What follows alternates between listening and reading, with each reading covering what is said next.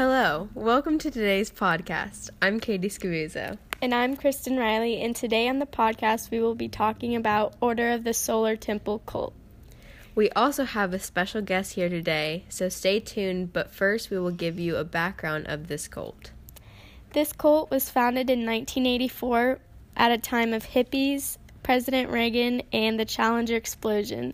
The Order of the Solar Temple is based on the revival of the Order of the Knights Templar. The group split up, and some believed in the world ending and lived by it.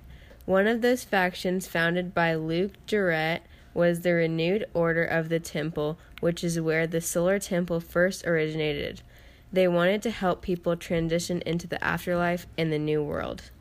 It was first organized in Quebec, Canada, but has since grown into other parts of Canada and also parts of Australia, Switzerland, and France.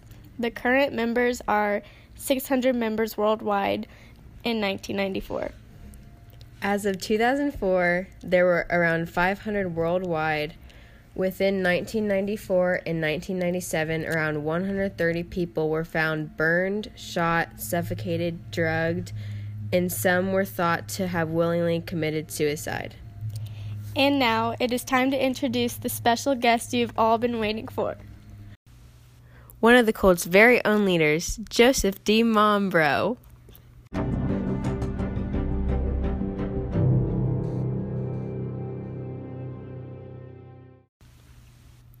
Hello, Joseph, and welcome to the podcast. Thank you so much for being here.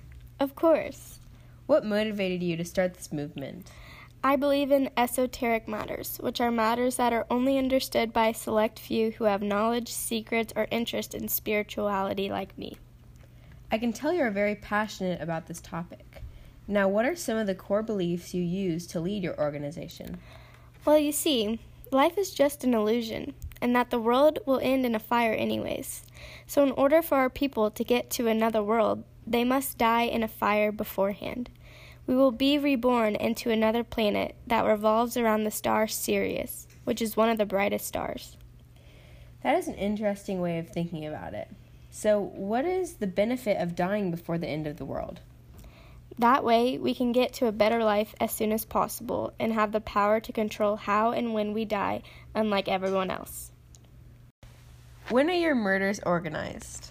All of our rituals and sacrifices must happen during solstices and equinoxes in order to get to our desired planet.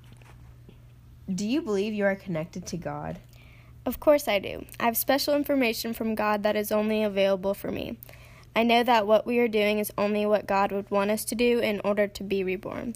Everyone who doesn't believe in me must not have true faith in God.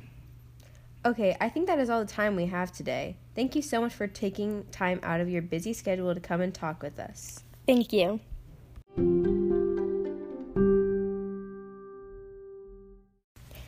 It's so interesting how much this cult relates to experiments about conformity throughout history. I know, right? Like, for example, in the Asch experiment, there was one person that was not in on the experiment, conformed to what other people answered just because they did not want to be the odd one out in the group. This cult relates to the Asch experiment because it was a group setting where everyone was participating, so people conformed and went against their previous beliefs just to fit in with their peers. And you can't forget about the Milgram experiment, too. In this experiment, people were going against their morals because people with authority were telling them what to do. So, just like in the solar temple, people truly believed they had to take their own life because the end of the world was coming and they were told they would be reborn in the new world. Leaders of this cult were brainwashing their followers by making them think they have top secret information from God and that if people left the cult, they'd be brutally murdered after their departure. The last example is the Zimbardo experiment, where the prison guards who were once normal people conformed and changed completely to people they have never acted like before.